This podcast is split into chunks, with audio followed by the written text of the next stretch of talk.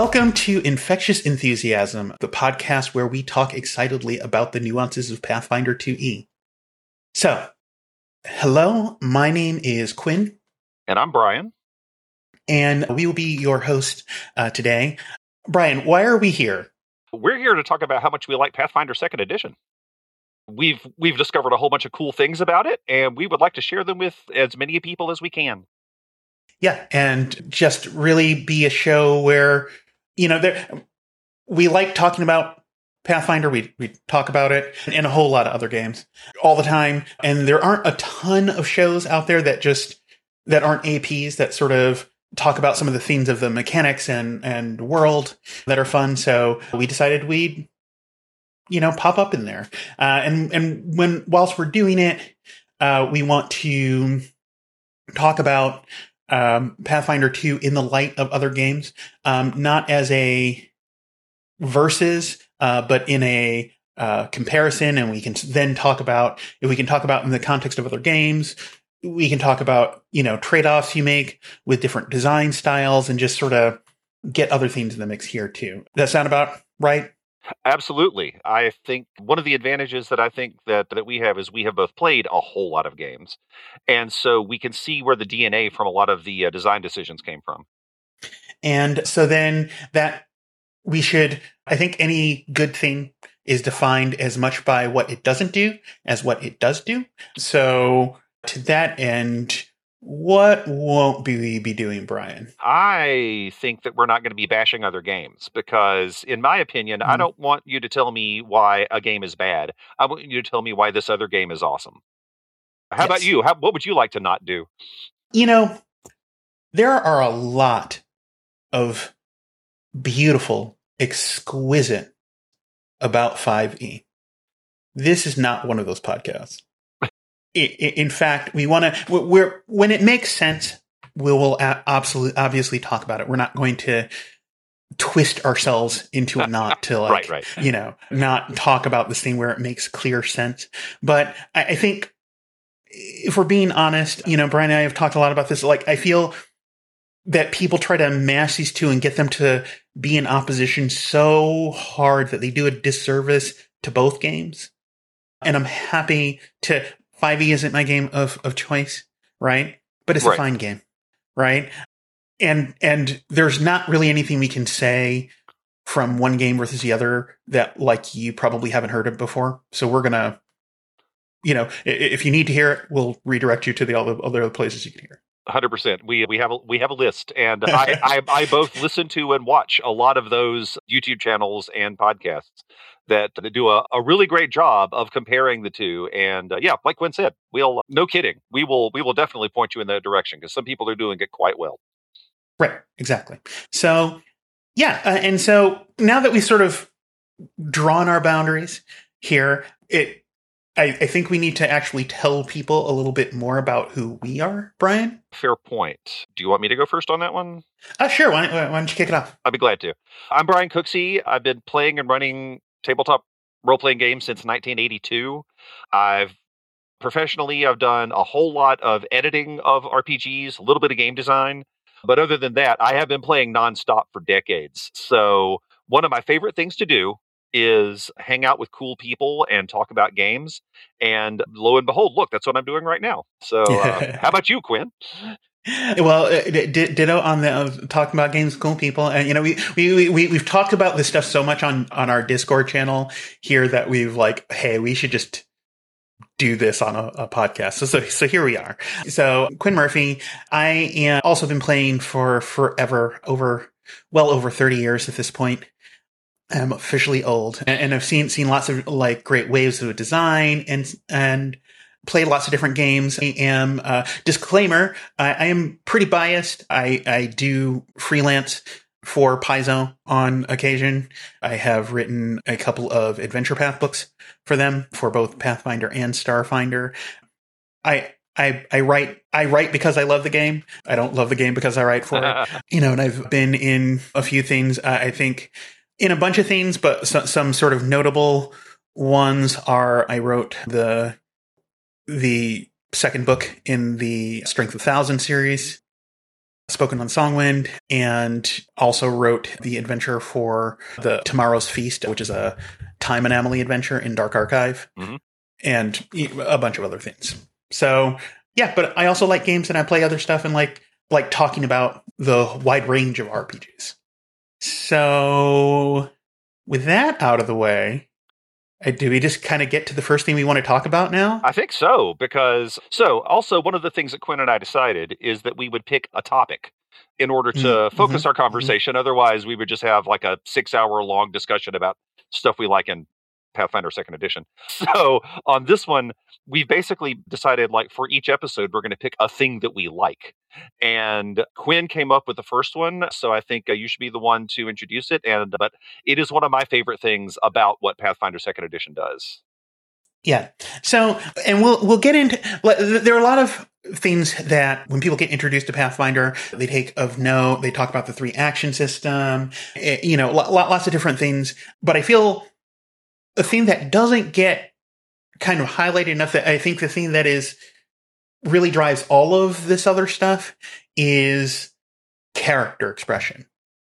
Um, we can talk about a lot in RPGs, you know, in terms of like systems and mechanics and all of that good stuff. And it is important, but none of that really means anything if we don't have, without character, right? That is Yeah. actually, that's the role in the RPG Right. right? And so I think Pathfinder has, for my money, just unparalleled character expression. The the kind of con the kind of character concepts that you can express in this game is just wild. Yeah, it is. And when I, I when I first tried introducing people to Pathfinder, you know, I tried telling them about the mechanics and all the other stuff. And, you know, some people are geared to sort of understand it in that way and they're attracted to it. But I find way more success in just pointing them at a character builder like Pathbuilder and going, hey, why don't you just make some characters because it's pretty easy and intuitive, and then you come back to me a thousand characters later and Yeah. you tell me tell me when you want to play. That's pretty much it. I've done the same thing. Well, actually, I've been on both sides of that because Quinn, you're the one that let me know about Pathbuilder, and no kidding, yeah, it was like the next day I was like, I have now made a dozen characters, and because first off, Pathbuilder, you know, not sponsored, but you know, if if you are looking to do if you're looking to do Pathfinder characters, definitely check out Pathbuilder. There's an app and a browser version, and it's great. But by the same token, uh, I was talking to my wife about it, and my wife has been playing role, playing games even longer than I have. Her first game was Tunnels and Trolls back in the day, and Mm. so uh, she and I were talking about it. So she's also played as much D and D as I have, and I was, you know, saying, you know, hey, I'm wanting to definitely start up a Pathfinder two game at some point. You know, check out the options for characters. So I, I, I did the same thing. I pointed her towards Pathbuilder, and she came back like 15 minutes later. She's like, "Do you know that I can make a lawyer that is a rat person?" And I was Mhm. like, "You know what? I didn't know that, but I think that's your character now." She said, "Yeah, it is." So that's that's what she's going to play, and she had a lot of fun making the character, especially with Pathbuilder. Is to me uh, almost as much fun as playing the game because you've got so many Mhm. things you can throw in.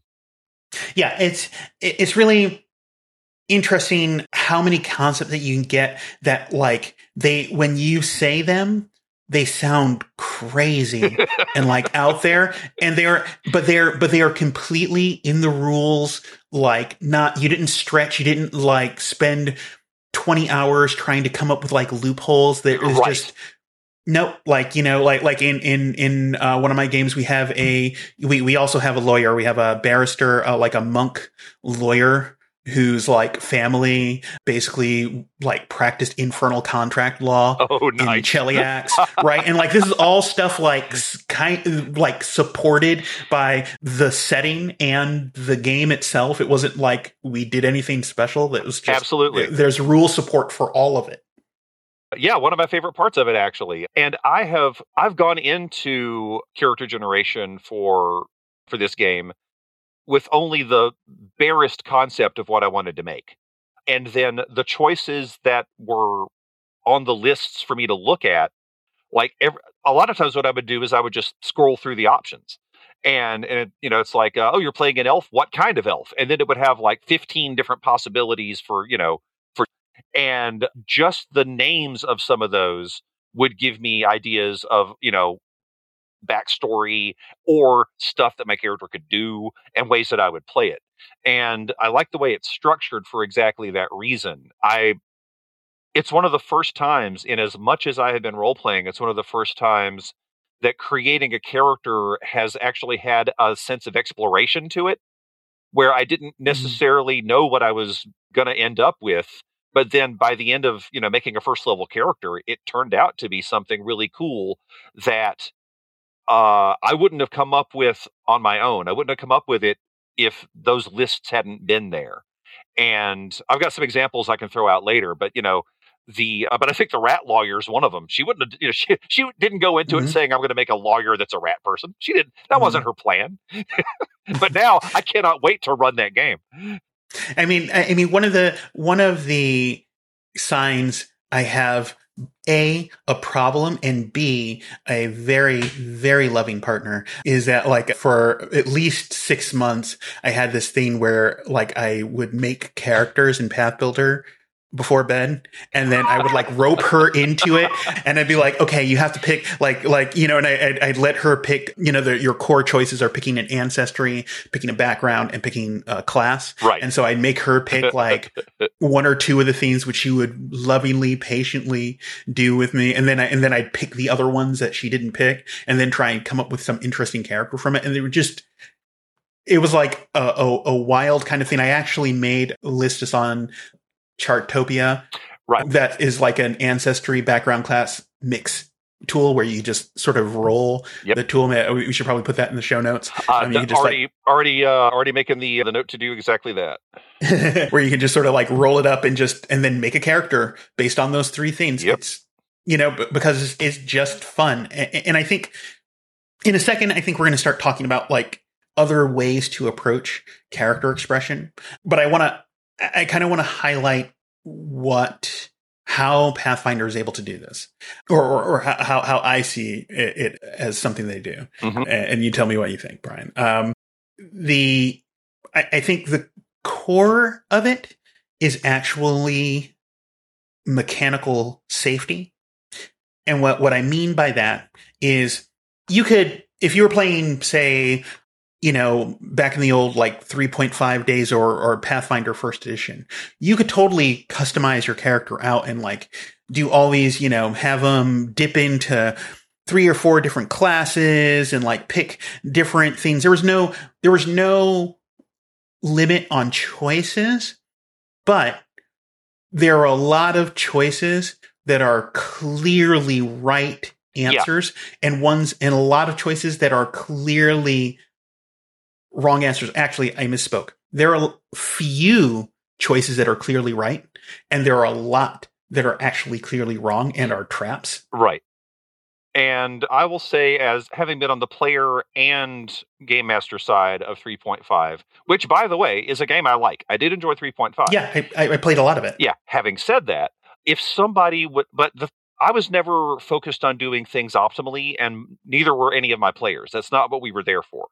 But because of that, it did cause us, especially me as the game master, I had to do work to make sure that suboptimal decisions didn't kill Mhm. the characters. And that, you know, it was work that I that I didn't mind doing, but it was still work I had to do. And it was work that I, you know, it's energy I would have preferred being able to point somewhere else, like, you know, characterizations and other stuff like that for Right. the for the game. Right. Yeah. I mean, because, and, and that's the thing too, is like when you, when you know you can make a, when you know you can make a choice for your character that can limit its effectiveness, then you're like offered this really awful sort of choice. And we're like, Hey, I can make this thing that will let me express my character well, but, uh, like, do I want to take the hit to, you know, like my, my character effectiveness? And then, and then it can, uh, and then that can start to snowball. You make you make one of those choices, you're okay. You make two of those choices, ooh. you make three, four of those choices, you're just like you know, just go fill out your own obituary form. At pretty that much point, right? and yeah and you could also get stuck on a path if you were ahead if you were uh, aiming for a specific thing and i'm not going to go into too much detail here but i will say that the first thing I tried to make was an arcane archer and looking, which was a prestige class. And I got locked into certain decisions in order to get to a point, which meant I wasn't choosing things I wanted to do. My my goal was choosing them for me. Mm-hmm. And I didn't like that feeling because a lot of the things I had to choose weren't things I had a lot of fun playing. So right. that was that that was a, a bummer for me not not to be able to do those things. Right. It, it, sucks to have a lot. It sucks to have a lot of dead space, right? Because because essentially, when you're moving, when you you're like when you want to satisfy one thing you want to do by taking all of these other sort of not fun things, you're you're at that point of the skill tree where you have to like you want to get to this node, right? But yeah. then you just have to take all these like minor bonuses that you don't care about to yeah. like get to the the the one that you do. And yeah, and, and, and ultimately the they they keep tight numbers and that they make it so there are no universally there are no there are no universal modifiers. Like everything right. is in a context right? There is there is no feat that you can take that is just like you're good with weapons. Get a plus 1 yeah. to any weapon that you use right? That that is always comes with some limitation, some boundary. Like, hey, if you you know if you're fighting underwater, you got a plus one to your attacks. Like if you've got if you are fighting with you know this special type of dagger, you might get a bonus, mm-hmm. right? So you have to. So all of those choices have context, but there's not one choice that rules over all of them, and that you'd be dumb to get because it's just better. Yeah and that and that that does a lot. But like, what are some other games that we feel also do character expression well, and like, how do they approach it? I feel like Traveller did a really good job with it. Um, Ooh, okay. Talk to talk to me. Talk to me. So, Traveller, especially early editions of Traveller, had a really robust backstory system. You were you mm-hmm. basically you created your character by creating their career up to the point that you were playing. And so you would choose usually if something mm-hmm. military, mm-hmm. you they would have been in like the the space navy or or something along those lines. Mm-hmm. And it ended up being essentially a life path system. But the cool thing about that was each decision that you made gave you some sort of mechanical benefit. Mm-hmm. Like if you decided that they spent a long time flying shuttles, then you got a bonus to your piloting skill, stuff like that. But the thing that mm-hmm. I liked about that was, first off, it's a mechanical benefit. Like now I'm now I'm a really good pilot, and I that informs the decisions that I make when I play my character you know, mm-hmm. going forward. But the other thing that I liked about it was it tied it to a backstory. Then you've got something to talk about. You're like, yeah, I used to fly shuttles on the IO run all the time. And that was so you've got that to to bounce things back and forth. So it was a great combination of tying history of the character and uh, if all of you were making your characters together, you got to also bounce things off each other. And you know, like mm-hmm. maybe two of you served together, or you know, uh, had a rivalry or something like that, which is really cool. So that was mm-hmm. one of mm-hmm. the things I liked about that. Um, and it was like all random, uh, yeah, there were there was a heavy amount Most of randomness yeah. to it. Yeah, you got to choose certain things, and you know, notoriously, you could in fact in early editions die during character generation. but it it, it sort it, it made character generation a mini game in a lot of ways. Mm-hmm. You were kind of pressing your luck. It was like, mm-hmm. yeah, I could do another tour, or I could get killed and have to start over. mm-hmm. So you know, if you were playing it by the book, that's how it went. Mm-hmm. Well, and, and I think it's an interesting counterpoint to Pathfinder in that so uh, it's almost the inverse, right? In in in Pathfinder, you pick some sort of basic keynotes, and then they those sort of keynotes concepts of ancestry, background, and class give you these options to pick what sort of feats and what what things you will do yeah. there. And so so you you sort of build out from there your future. And in this one you sort of build in in a, in a life path system and traveller is basically the original life path system I, I don't know if any. I don't know anything that did it before that. It predates that was, that, Cyberpunk, so yeah, yeah, yeah, was, yeah. It was, it was. That was the first time I remember. The first time I, I played it, like way back in the day. That was the first time yeah, I'd ever right. seen anything yeah. like that. So, and and in that and the other life path systems, and I and I have one I want to talk about is it brings you a lot of rich context. Like, here's all the stuff you've done. And then you Yeah. start play based on where you came from. So you're sort of like Agreed. starting in, that. you're in media res to your character's life. And then you're, and then you're continuing the story from there. You're exactly right. It makes it feel like you've got you're not starting from square one. Right. Yeah.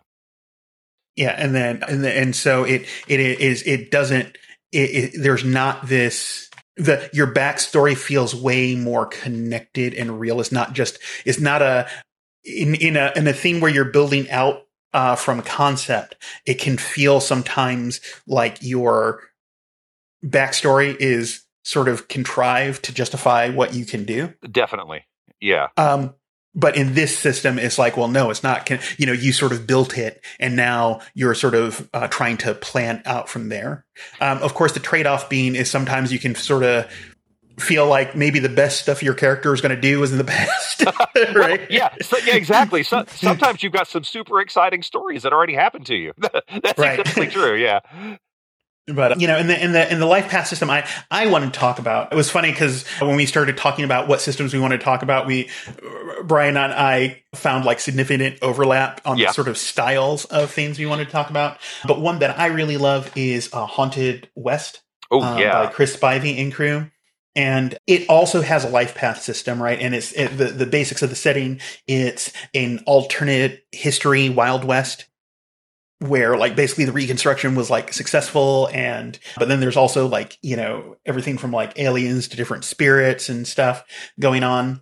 And so in that context, you get to do a life path. And then, and then I think one of the things that's like interesting and even different from Traveller is that the book has this rich history. Like it, it goes and takes like our actual world history post Civil War and then describes it, but then reimagines in it in places. So, so you've got this rich history, which then your life path is in embedded within. So you've got even more context and richness to do that. So when you make a character in that, there's, there's like history and all of these, all of these great things that really Yeah. um, go into making your character who they are. So I, I really love that. I, I do like that life path Yeah. richness that you And get. Haunted West is such a good game. It is, Yes. and I will say, if if you're already a Pathfinder player and you enjoy really big core books, then you need to check out Haunted West because it's even bigger than the Pathfinder core book.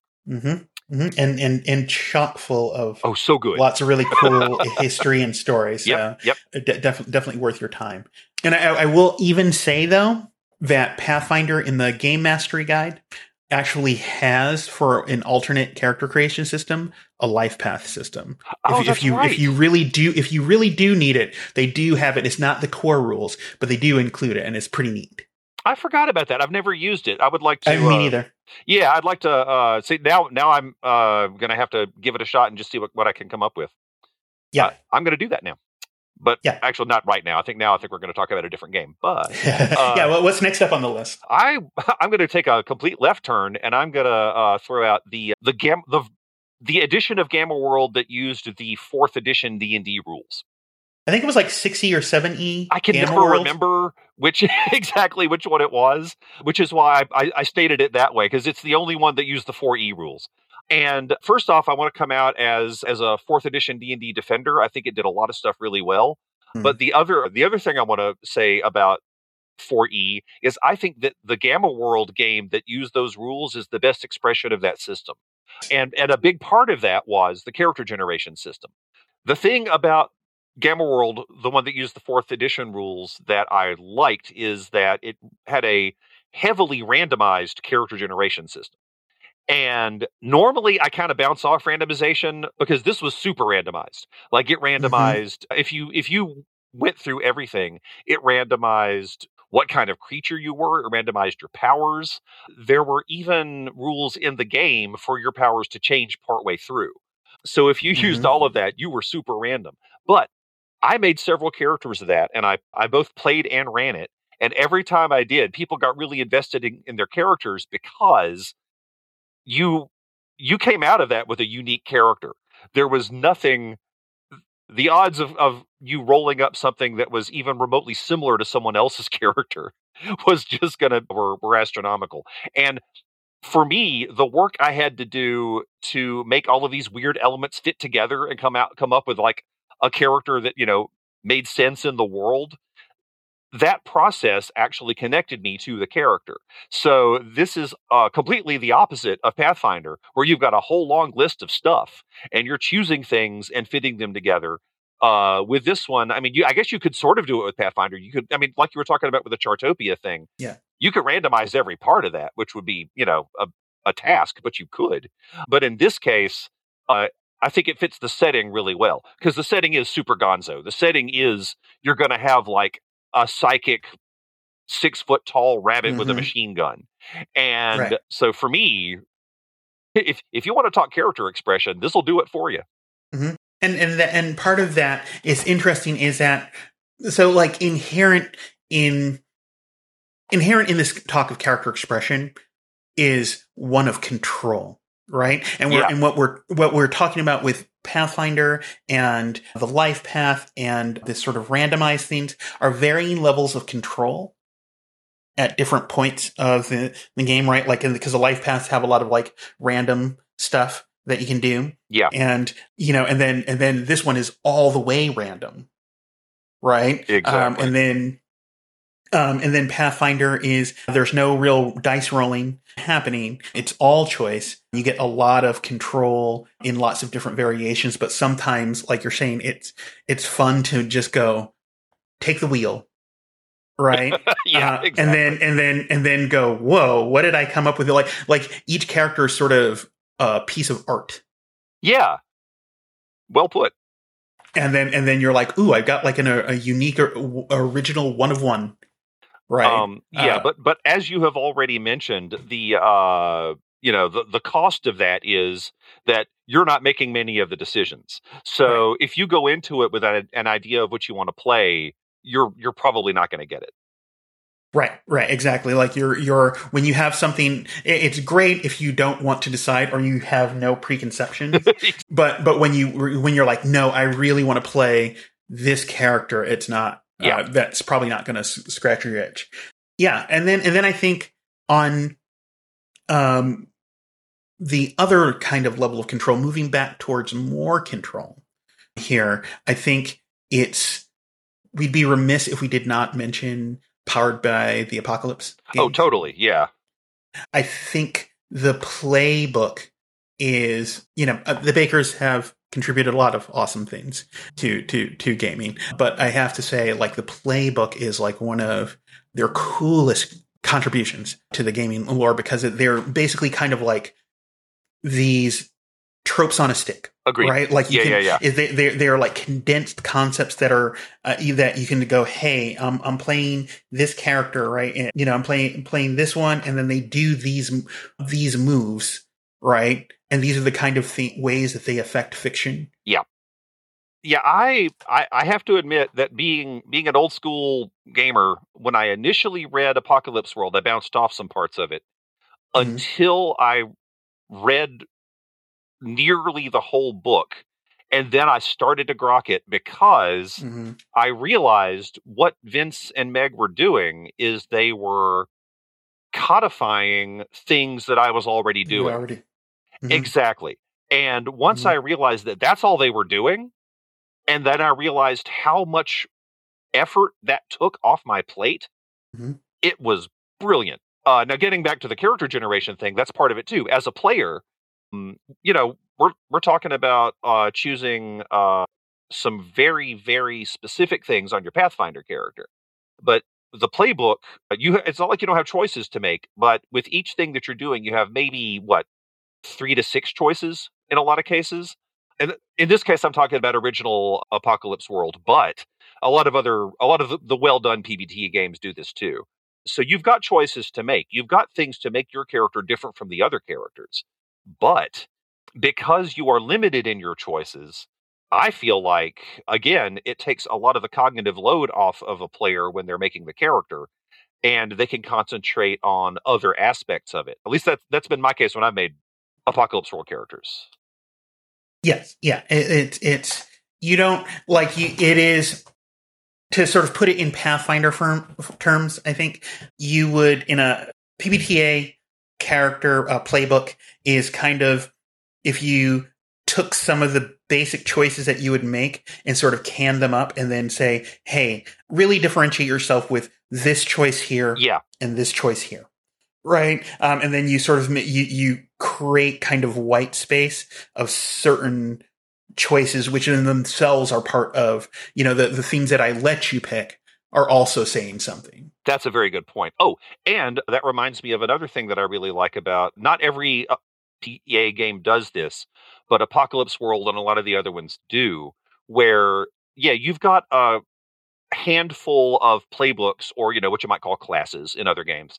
You've got a mm-hmm. handful of playbooks to choose from, which maybe going to make it feel like maybe you don't have that many choices until you realize there's you've got a okay for a good example there were a whole lot of people with cars in an apocalypse world setting but there is only one capital d driver. There's only one mm-hmm. playbook that's called the driver and in that setting you are you're mad max you know you're the driver. You're you're you're not just a guy with a car. You're you're Right. the only one that can make certain moves. You're the only one that can do certain things. And that uniqueness that uh Mm-hmm. uh sort of protagonization uh to uh to use a forge term is uh that that clicks for me. Like when i when i when i read that i was like oh i get it now. I'm you know i'm one of the people the movie is about. Now i get it and to me Mhm. that connects me to the character it gives me i end up playing it differently and it Mhm. gives me some different ideas about what that person would be like Right. And then and then and then it's like sort of this high level differentiation. It's like you're it's like you're you're differentiated from sort of your role in the in the movie or the show. And and sort of uh, talking about sort of Pathfinder's take on it. Pathfinder sort of differentiates the output of these different choices you make that when you get into the game like picking a like a short sword is a definitive difference from picking up a butterfly knife. They are true me- they are mechanically quite different, and they allow your characters to do very different things without adding a lot of like complexity. That's an excellent um, point. Yeah. Actually, that um, happened to that- me. That happened to me in the game you ran. I made a rogue and I decided to make him proficient with a reach weapon, and that completely not only changed the way I did combat, that changed the way I played the character. Because it's like, oh, this is the kind Right. of guy that you know kind of stands back from things. You know what I mean? Like it actually Right. it, it gave me a different take on not just the way he fought, but kind of the way he lived. Right, exactly. Like e- each of these things that you pick, and that and that because you're given, you're not given, you're not given in say like a, a PbtA game, you're given like a relatively few high level choices that sort of have these broad fictional applications. Right. Um, and here you're given smaller sort of choices, at, least from like your class powers. Uh, an interesting thing here is that you at different points you get different kind of feats. So uh, Yeah. One of the ways that they defeated the take the best feat always is by giving you a bunch of feats Yeah. and saying your class feats are pretty powerful, right? Yeah. And you and and everybody gets the same amount. And you and but like stuff for your ancestry, those aren't quite as powerful, and everybody gets the same amount of those. It's not like fighters get twenty feet and everybody gets two, sure. right? Everybody gets a bunch of feats of different powering levels, right? So you can go and you decide to make your guy, you know, expert gardener, right? Yeah. For your general skill, for your general feat or your skill feat, right? That does not actually make you worse at fighting. You did, you did not sacrifice Right. your I'm good at fighting feat. Um, which is going to be coming and you get to pick that and be effective. And since you're making all of those choices, they sort of build up into this wider picture of your character. Uh, I agree. I've never felt like I was making a. I never felt like I was wasting a choice when I leveled up. Right. Yeah. Like, and you, and you're allowed to make things, make choices, uh, going back to that design safety, make choices to round out your character without, uh, again, condemning them to uselessness or death. There are, I won't say that, I won't say that there aren't choices that are maybe if you, if you care about that more optimal than other choices. Right. But the impact of being more optimal in Pathfinder is greatly diminished. Yes. Um, it is not. It, it is a completely optimized character in Pathfinder two, two is not like ten times better than a su- suboptimal character. Absolutely. Um, like like you would have to to make it so you would have to purposely like sabotage your character. That's a good point. Um, and I will say, I was mentioning earlier about you know how much uh, work I had to do as a game master if people like in 3.5 Mhm. if people didn't make uh, optimal decisions. Mhm. uh, I've never had that experience with Pathfinder 2e. It's it's. Mhm. I mean, I look at the characters and I pay attention to what choices they've made, and I make Mhm. sure that I have ways for them to shine. But it's it's not minimal effort for me to do that. All I have to do is go, oh well, this guy's really good at horses. I need to make sure there's some horses in it. That's literally it. And or for the social stuff, you know, like you were talking about, like gardening or cooking or whatever. I just, you know, I make sure that there are opportunities for them to do those things too. Yeah, and then uh, w- one note on uh, the 3.5 thing because it's funny that you mentioned uh, that I used to live. So I I have played I have as a as a player played very little 3.5. I, I'm a an internal GM type. Oh. Uh, I, I'm 99 percent of the time GM 3.5, but I lived on the CharOp character optimization boards Oh, right like there was there was a time there was a time in my life where i could reconstruct Pun-Pun uh, from memory nice. right Yeah. um like you know i paid a close attention to those and i did that so that um because there's nothing worse than a character like a player making a character that they want to do a thing that they and they're doing it in the way that they think makes them do the thing but because there are these weird black holes and traps in the system it's very easy for them to like pick the wrong thing and then not do it and then be like oh Absolutely. And so, so I, so I did that so that when characters made those decisions, I could be like, wait, you're trying to do this thing? Nope. You, you know, like actually, you got to take a dip in fire here. You got to Oh, do this gosh. thing. Yeah, do not yeah, take yeah. that feat, right? And and just so I could guide my players to like, and I didn't try to optimize them hardcore. I it was just to let them fill out their character concepts. But still, look at how much work you had to do. And again, That's a, it's a lot of It work. wasn't fun. yeah, I'm not saying it wasn't fun, but look how much work you had to do to get Right. that to happen. Yeah, exactly. and that's a lot of this. You know, again, I'm talking about, you know, I'm talking about, you know, some things that I didn't enjoy about 3.5, but I'm not saying I didn't have fun doing it. yeah, But I would rather have spent that energy doing some other stuff. I'll I'll, I'll say that. right, exactly. So yeah, I mean, I guess. Is there anything else we want to say about this in, in, in, sort of character expression? Yeah, I don't think so. I mean, I think we've covered a lot of it, and Mhm. just that. Uh, yeah, I mean, we said it at the top of the at the top of the episode. To me, character is the most important thing. Whether I'm running the game, and Quinn, I'm like you. I'm 95 percent of my gaming career has been game mastering. But you know, the characters are just as important to me as they are to the players because you know they are the things filling the world, and I have to come up with stuff for them. So to me, I always base things around whatever the characters are doing, whatever game I'm running. And games that make it easier for the players and the game master to do that, or not even necessarily easier, games that just make it more fun, games that that, you know, can surprise me with it. Those are the things that I really like. And every game that we mentioned earlier is one of those games. And it does it in different ways. But you know, for me on the Pathfinder side, if you're looking to play the kind of game that Pathfinder is good at, Mhm. It's going to be very difficult to come up with a character concept you can't uh, that would fit into one of those settings that you can't make. Yeah, I mean, you know, and they've they've got, and if you if you're playing specifically in the world of Golarion, uh, it's it's almost like you can go even crazier um, because it is. uh, Yes. we'll, we'll be talking about this on a future theme, but Golarion is the best like adventure fantasy RPG setting really ever cool. made. Is is is really built for the sort of wild Gonzo theme that players naturally want to do. Yeah. Um, and so it like supports you even more with crazy concepts that you can just borrow and plug into your character. Agreed. It's a good So- setting. Yeah. Yeah. So yeah, I, I mean, I agree with everything that you're saying, Brian. And I just, I, I take, I, I've introduced a lot of people to Pathfinder, and I take exquisite pleasure in like watching like their eyes like light up or just like like people coming to me the next day in a haze they're all they're all disheveled and they're just like like they just like woke up from a binge and they're just be like i made so many characters in Yeah. Pathbuilder uh, like when do we play right Yeah. like this has happened to me multiple times and i love it every time just people feeling that they can sort of like do what they want in the system is like really fun Yep. I've got I've got a pile of them myself that I really want to you know see how they how they run. So I, I think we will uh, close up there. We'll we'll talk about some other things next episode, but we will sign off for now. I'm Quinn. I'm Brian, and thanks a lot for listening, everybody. Yeah, this is Infectious Enthusiasm.